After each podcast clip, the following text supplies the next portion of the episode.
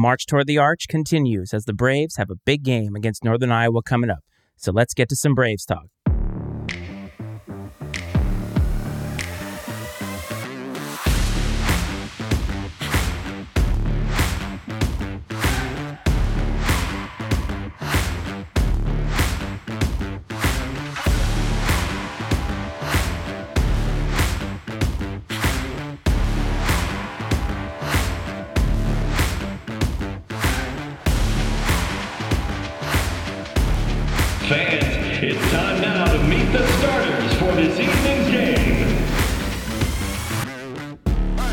Up, everybody?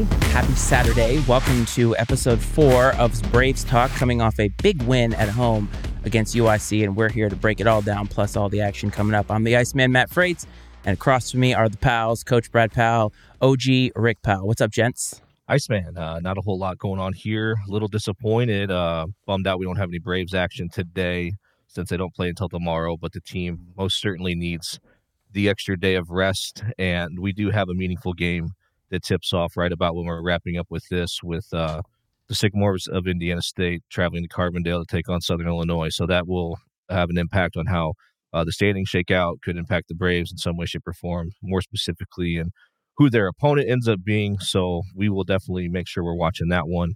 And then kind of a full slate tomorrow, which we're looking forward to. How's it going, Rick?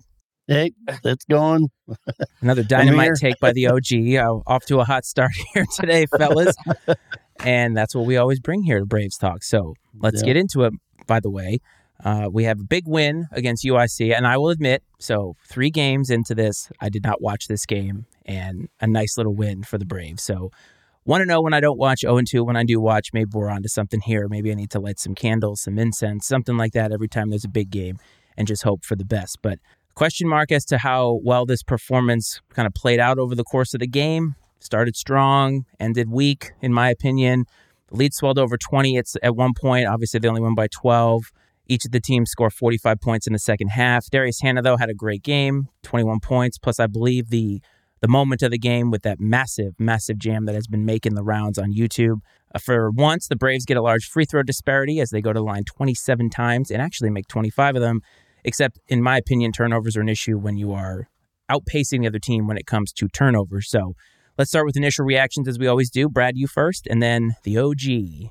Yeah, so I felt like this game was a little helter skelter at times, and I think that that is a probably a byproduct of our inconsistency combined with playing an inferior opponent. And when you know that happens a lot of times when you play uh, lesser teams, as they kind of muck it up a little bit, and uh, if you're not too disciplined, you find yourself maybe playing down to their level, or uh, get when you do get a lead, maybe coasting at times. So that's something that needs to uh, be addressed. And still, we struggle to uh, be able to put teams away in the second half.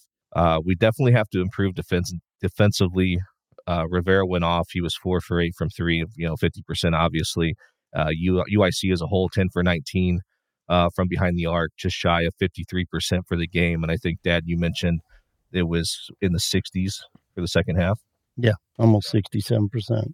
so that's obviously an issue um you know that needs to be addressed and there were times i know there was one time where we played great defense and you know they made a shot and i, I can't recall if it specifically was a three but they made a shot like as the shot clock was expiring it's like you know we played 29 and a half seconds of fantastic defense and yeah, like we've talked about before it just seems like that sort of thing happens to bradley uh more often than most and um you know moving on to the braves uh you know the big four for the braves all in double figures, led by Hannah's career high 21 points, as you mentioned at the top.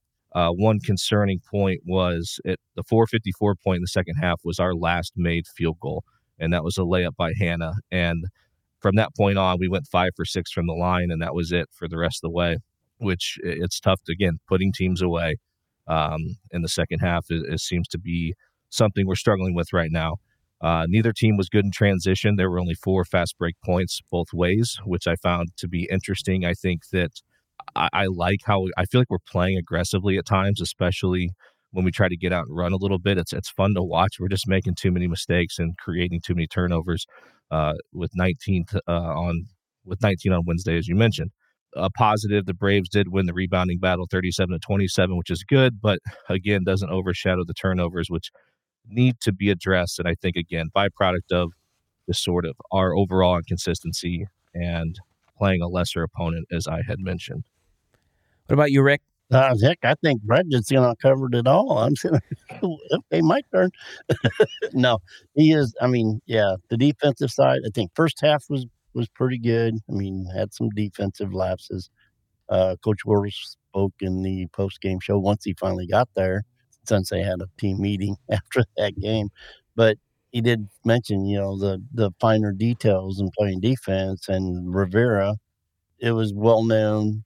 Don't let him go to his right we let him go to his right pretty much at will that second half, and he like lit it up. So, but with that, the turnovers, second half, you know, it was a tale of two halves basically. You know, we did have to, you know, for the first half, we had to come up with a little run of our own right there at the end of the half to to get that twelve point lead. I'm a big guy on the on the uh, like the net, the uh, KenPom, and when you have a 24, 25 point lead, 13 minutes ago in the game and they they make it a 12 point game you know you still win you love the w obviously. Of course. But the metrics within those two computer rankings are huge. I mean even though the stretch for us going to the big dance is really small but they still have an importance. And when you lose after a win you lose two spots. I think in both polls we did both computer rankings. We lost two, maybe one was three. But uh, so no matter how you play the game, finish, you know, all them all them little things make a huge difference. Obviously, the only path for Bradley to the NCAA tournament right now is winning Arch Madness. Like that is that is it, right? So, um, and that's where we all want to be. But at the same time, yeah, it'd be nice to have yourself in a position to get an at-large bid to the NIT if it does come down to that and that's where those metrics would come into play. And you're right, the margin of victory does play into those metrics. And you and I had a conversation about that Wednesday night, uh, maybe Thursday even, about how you know. And I was like, it wasn't so much that you lost the lead, you know, you know that that's not really quantified anywhere. It's just the fact that the final margin was only 12. Um, where if you could have kept it at a 20 plus point victory, uh, you know those little things do add up and help. So, you know, we would, you know, you like to see that happen. And I get that. Your point is, is you know, when you get those leads, we got to keep our foot on the gas. Well, within within those computer rankings, part of the metrics is involved is the 67% three point shooting basically in the second half will kill you always in the in in in the metrics and they'll bring you down so fast because there's defensive there's offensive you know the turnovers you know they'll kill you in rankings because it's all a part of you know the the the model to get you to your your points and, and eventually your rankings. I think maybe on a small scale, I think it has a lot to do not just with even how we finish this year in those rankings, but it gives us a baseline, especially knowing the possibility of who all's coming back next year. It gives us that baseline for positivity in the next season. So as a fan, it's huge. I mean, to me anyway, may not be to anybody else, but you know, it just helps me have a perspective outlook down the mm-hmm. road. Let me ask you guys something because I'm only we're three games into this. Obviously, I haven't been watching the team the entire year, but is it fair to say that the team has rarely put two halves of basketball together? I mean, even in this game against a vastly inferior opponent, they struggled at, at, certain times where you know they jump out to a big lead, which we all expect, and then here come here comes the comeback.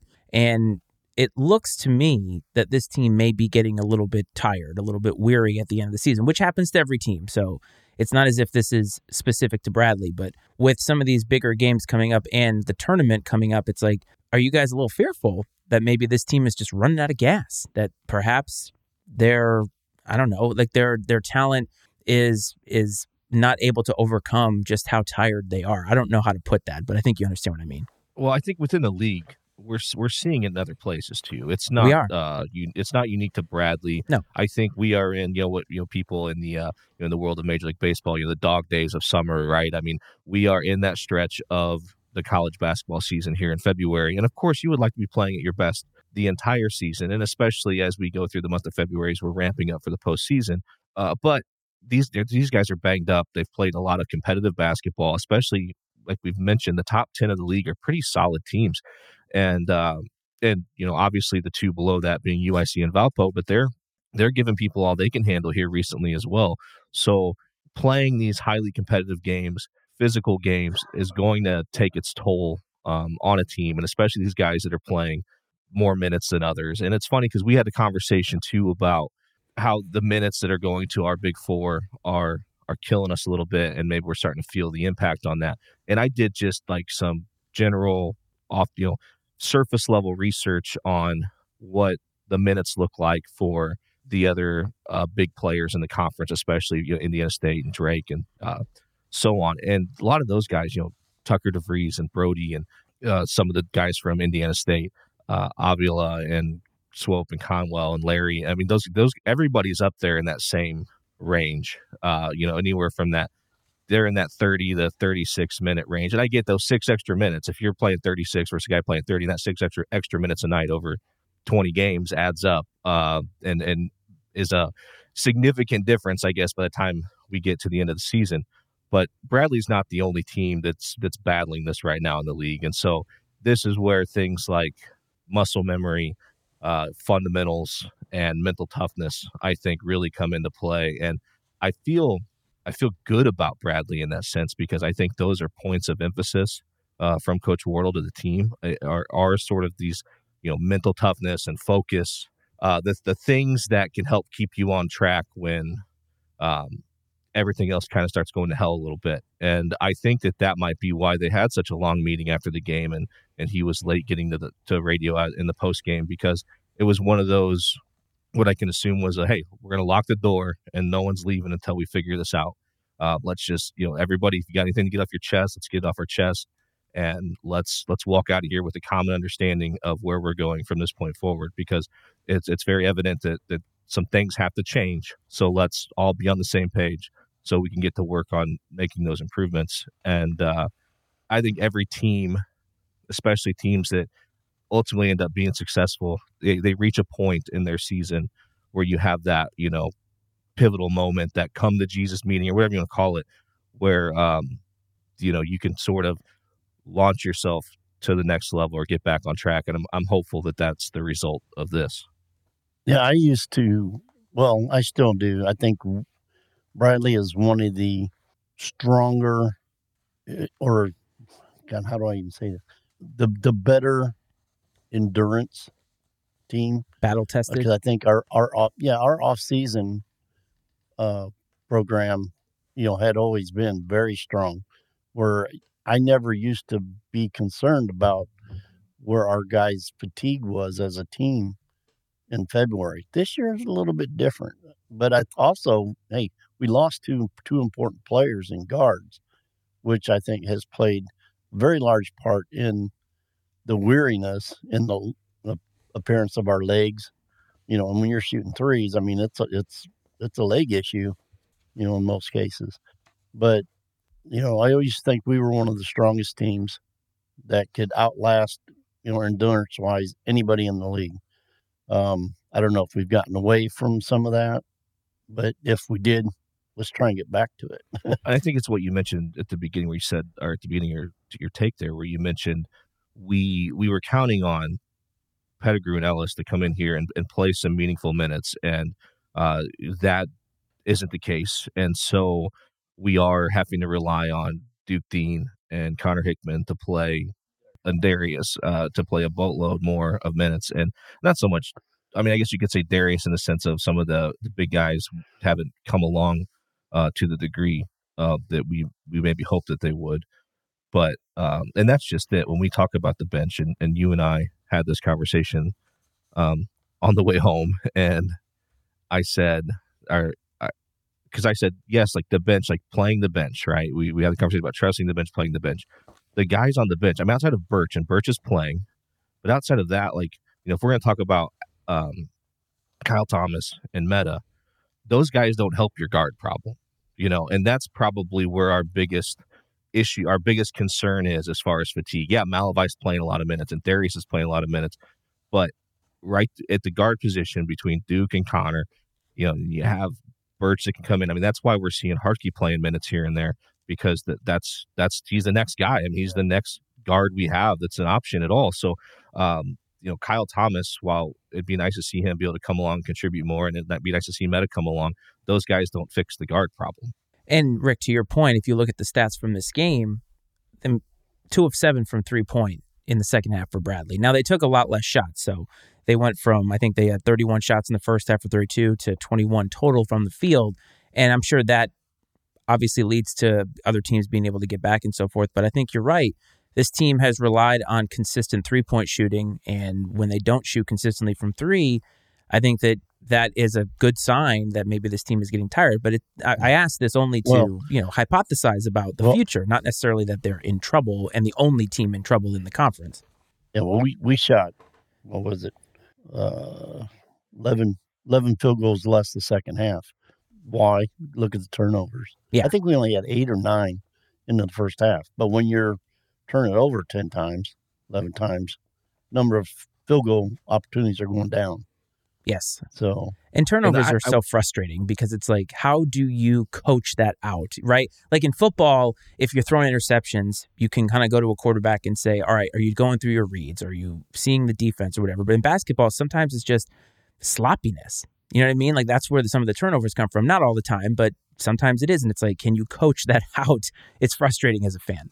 It is, and I, I think, and, and basketball is so fluid, right? It, it's really hard sometimes to um, it's not always so black and white eh, as it may be sometimes in football when it comes to reads and things, which I think makes it uh, a little more complex as well.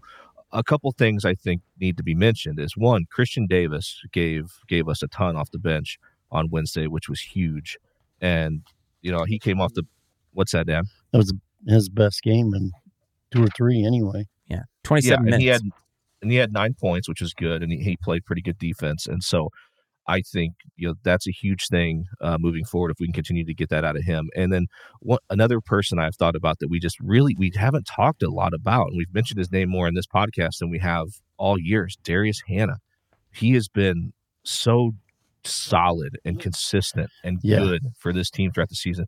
And. I think maybe that's why that's why we haven't talked about him as much is because he hasn't been up and down and up and down like it, it hasn't been as noticeable, I guess, just because he's so damn reliable and consistent.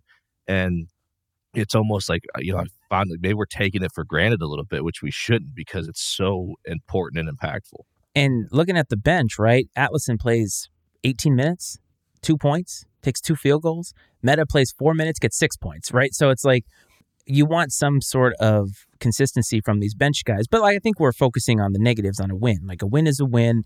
And I think we need to look forward. And I think we need to mention here as well that probably the biggest result from the Valley this week was Indiana State going down to Illinois State. And that sent reverberations through Twitter as far as my Twitter feed was concerned. And I think that it puts a spotlight on the league. It certainly brings Indiana State back toward Drake and kind of gives a little bit of hope that maybe Indiana State isn't this juggernaut. But I know you guys disagree on this, and I think I might disagree with Rick on this, but I I kind of think now that after that loss, it's tough to see this conference getting an at large and then a bid steal. That's just my opinion. Well, we still got five games to play. We still got five games to play. Let that's going to determine a lot, and we can learn more here in a couple hours. You know, if if Indiana State goes down tonight, yeah, then I'm 100. percent There's it's a one bid league, 100. percent um, the uh, Redbird win, you know, hey, great win for them, but I'm, I'm keeping my enthusiasm in check because I'm looking at the the bigger picture, as, as what I've said in previous previous show is Indiana State's a six man rotation. Their fatigue and, and tiredness playing in the middle of February is really shining. And when they didn't have Kent pretty much the entire second half, you know, that's one of the starting five. So they're down a guy, and and yeah, I mean, uh, you know, it was at home too. So I mean, their fatigue level is really showing, and I would not be surprised if they get upset tonight. What's your uh, so? Let's not stray away from the original question. What is your opinion? Like, what what's your stance, your argument for if if Indiana State wins out and loses in the conference tournament? Championship. You still think that they you still think they could be an at large bid, and I want to know why. I do. I do. Um, because they're, you know, because they they they put a lot of emphasis on the quad ones, twos, threes, whatever. They've only got one loss, just one loss period outside of the quad one. Now they don't have very many quad one opportunities, but they they have that. They've got the net where they're at. You know, they're they're uh, yeah, all the stuff that you know is accumulating So for for the net. That- right, so the, the metrics, right? The met, Yes, you think yes. me- so? I'll give you this. I think if you look at the metrics, the eh, the metrics uh, are likely that of a tournament team, um, or real damn close, anyways. But you know what I'm saying is, I don't think it is convincing enough to overcome the Power Six bias, and and that's just the Well, reality of it. That's just the truth, well- man. Like, and so if you just want to look at this on paper, black and white, the most qualified teams based off the metrics and their resumes, like Indiana State should certainly, eh, under the circumstances of winning out, losing in the conference championship game, should absolutely be in the conversation. But I'm telling you, my opinion well based because off because history of the and bias. reality. Yeah, and, and, and you have to factor. The thing is, there's a lot of Power Five conferences that are actually down this year, and Right. that's unfortunate. That bias is so strong that several of those teams are are still going to get in. I mean, even the ACC, I think there, is there's there's a there's a lot of mid major schools that's not going to get in. That's very worthy of going in and beating even the middle of the pack Power Six team. yeah. What you need to watch for in terms of this conference being a two bid conference is what happens in these Power Five conferences with these teams that are either on the fringe of getting in or on the bubble. What you don't want is to have this team that's probably one of the last four in start to go on a run. Indiana State loses early in the tournament. Like I think there is a lot of factors that could go into it, but I'm with Brad on this in that I think traditionally and just looking at the way that the committee looks at these things, that loss probably made some of the committee members feel better because they're like, "Oh good. We only have to take whoever comes out of this conference. We don't have to consider Yeah, and uh, right or wrong, I think that that's the way that they look at it, and that's the only thing that's unfortunate. I think had yeah. Indiana it gives State them a wins- reason. yeah, it does, and and that's why I say that is just. I mean, we have to be realistic about this, even from Bradley's chances. As Brad said, their best chance to get in the tournament is to just win out and win through Arch Madness, and that's all that they should be focusing on. But they do have a game coming up, I think tomorrow, right at one o'clock, I believe, on E ESPN2 as they play Northern Iowa. It's a road game. They easily handled the Panthers at Carver last month or late last month. And I think if they win, this puts some major distance, at least between the top three teams and the rest of the pack as it relates to the as it relates to Arch Madness or getting to Arch Madness. And so what do you guys think about this game? And I'm going to put up the Arch Madness projected bracket while we talk about this.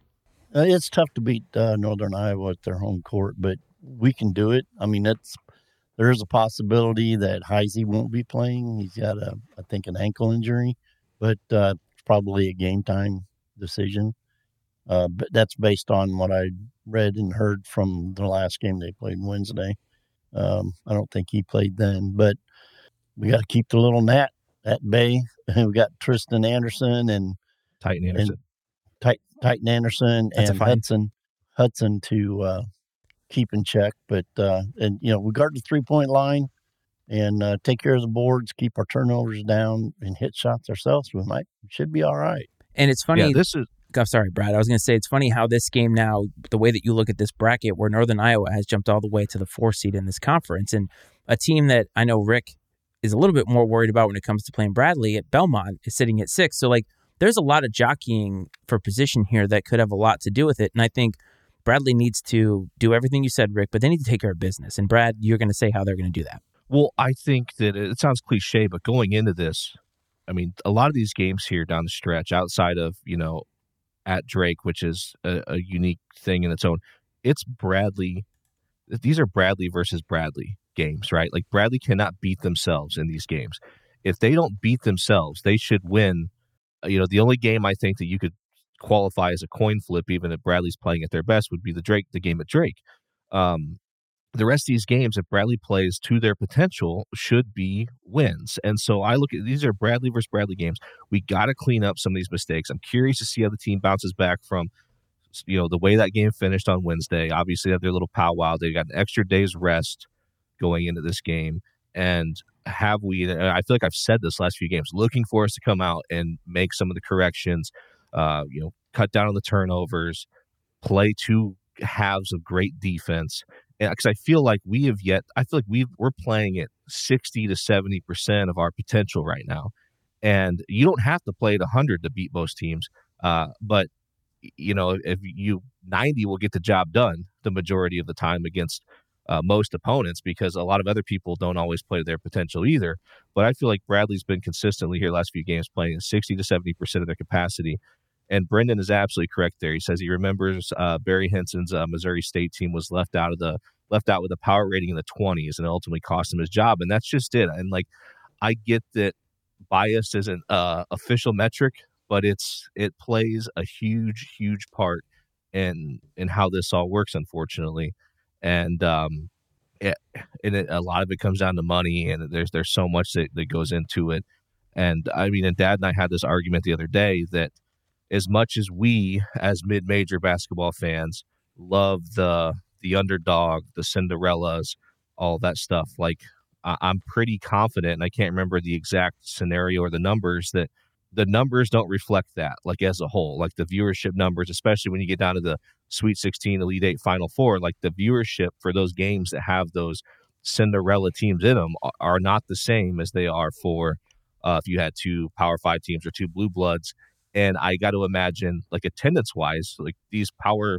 power six teams have larger fan bases so even if only 20% of their fan base is going to physically go to a game that's still far more than a mid major is going to send, even if they send their entire fan base in, in some cases. So uh, it, it, and it sucks that that even has an impact on any of it, but it does. And I, I don't think we can ignore it um, when considering these types of things. And, you know, and so I think as we move towards the conference tournament and I, looking at the bracket as you posted it, I think there's really, there's really like two primary things for Bradley.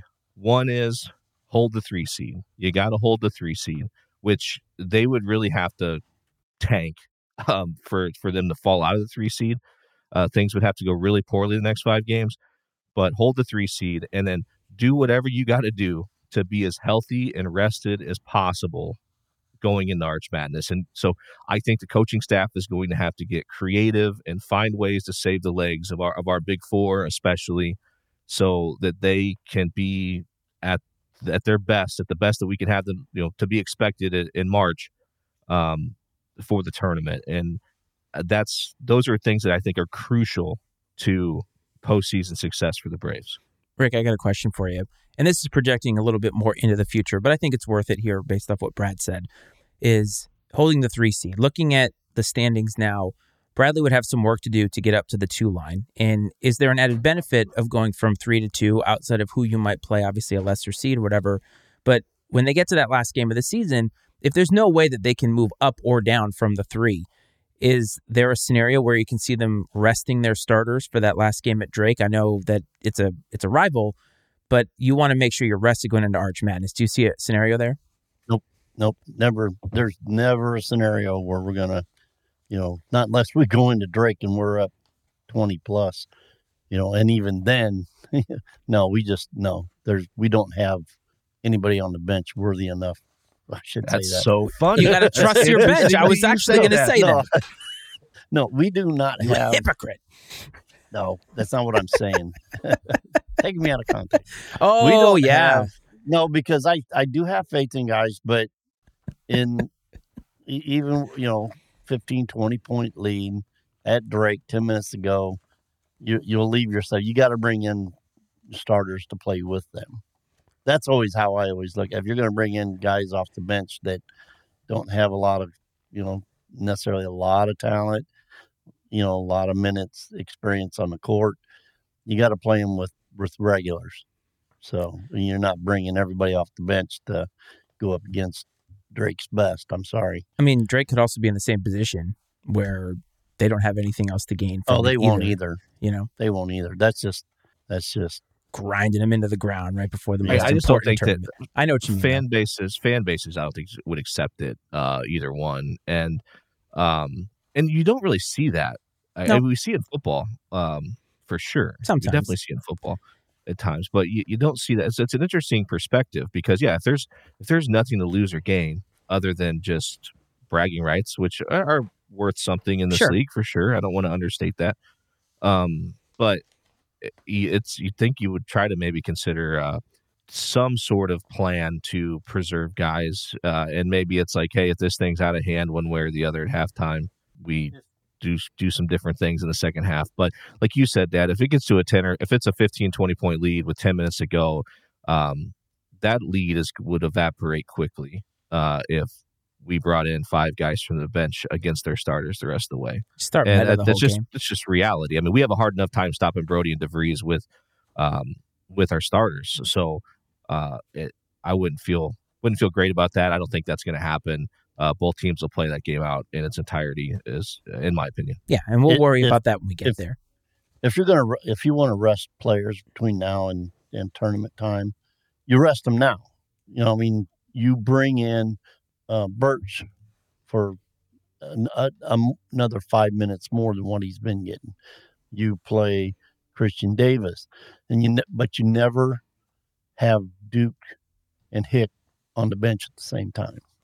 One of them's got to be out there, you know, to play with Birch, you know, and vice versa. But you, you, uh, you know, now's the time to start doing that. Play, uh, you know, draw up some plays more for uh, Allison too. By the way, Well, he's got to show he can start putting the ball in the basket a little more consistently. I mean, he's uh, we we've talked about it a little bit. He seems to be his offensive game seems to be suffering at the expense of his effort on improve and improving on defense. getting getting involved in the offense early in the game. Set something up for him early. Let him get a couple shots off. You know, once he sees you know the ball go in, it's like the, the one game about three four games back. You know, he come in, he missed the shot, come down, hit it. You know, threw up another one, hit every part of the rim, bounced on through for a three, and after that he like hit two or three more. If I'm not mistaken. And that's why they call it the land of 10,000 coaches, folks, because we got Yep. them all over the place. There's landmines Oh, yeah. everywhere. It is the valley. So, Rick, we're going to tee you up for your segment here. We got a couple of matchups in the in the valley that I think are worth mentioning this weekend. Indiana State, as we pointed out, at Southern, and Murray State at Drake. So, why don't you give us some of your insight of those games?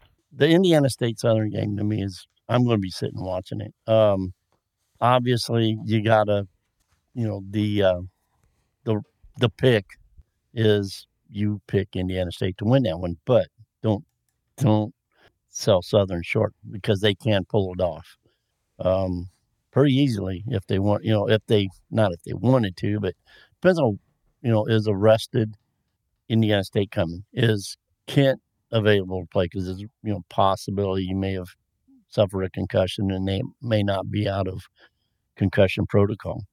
So that game, What are your thoughts on it? It seems like it's become apparent that Indiana State has struggled against the zone, and Southern is known, and Bryan Mullins is known for being a good defensive coach.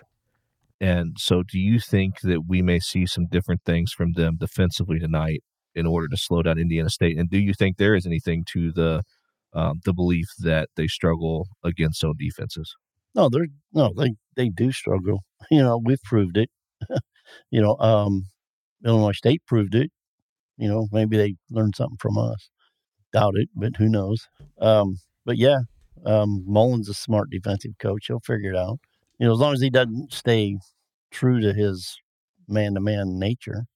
But you know, if he, uh, I think he can.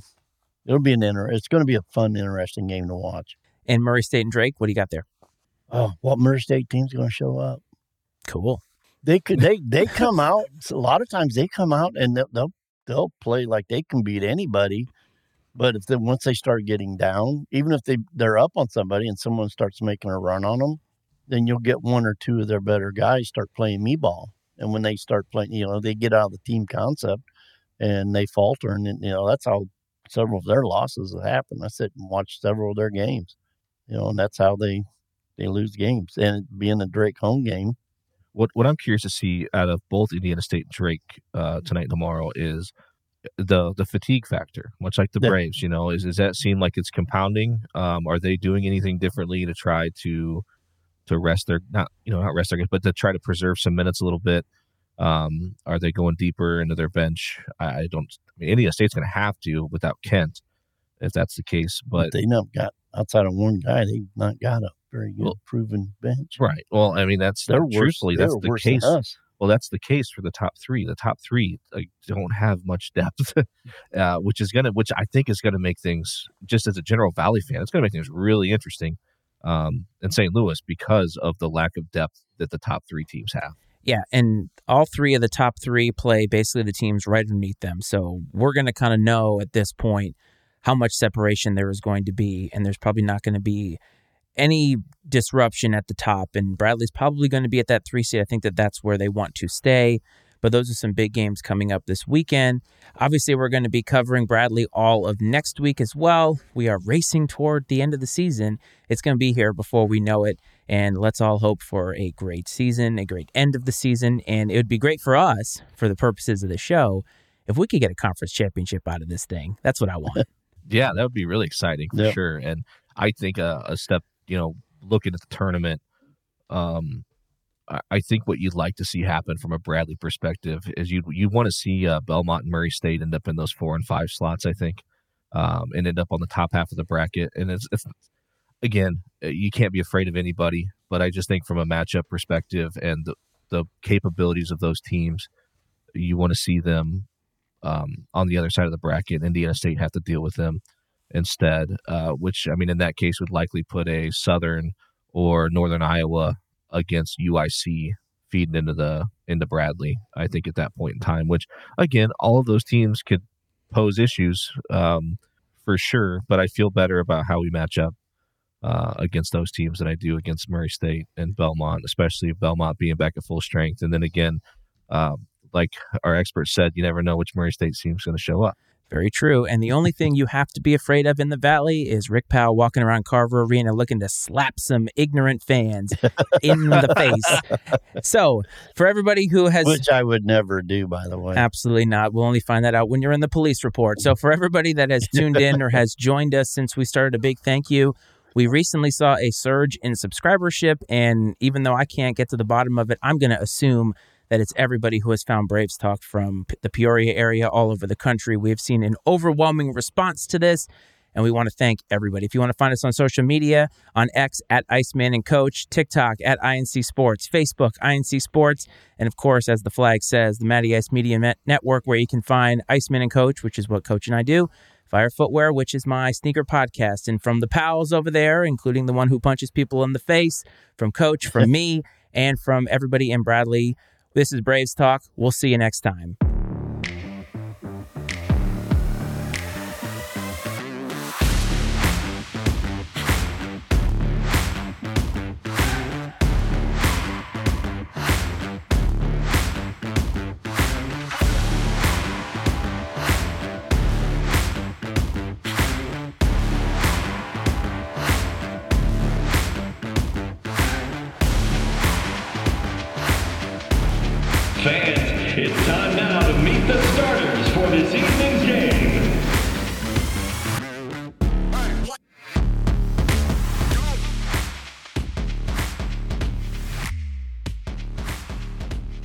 Opinions and viewpoints expressed on I&C Sports are those of Matt Frates, Brad Powell, and their guests, and not necessarily those of the Matty Ice Media Network. I&C Sports is exclusively owned by Matt Frates and Brad Powell and is brought to you by the Matty Ice Media Network.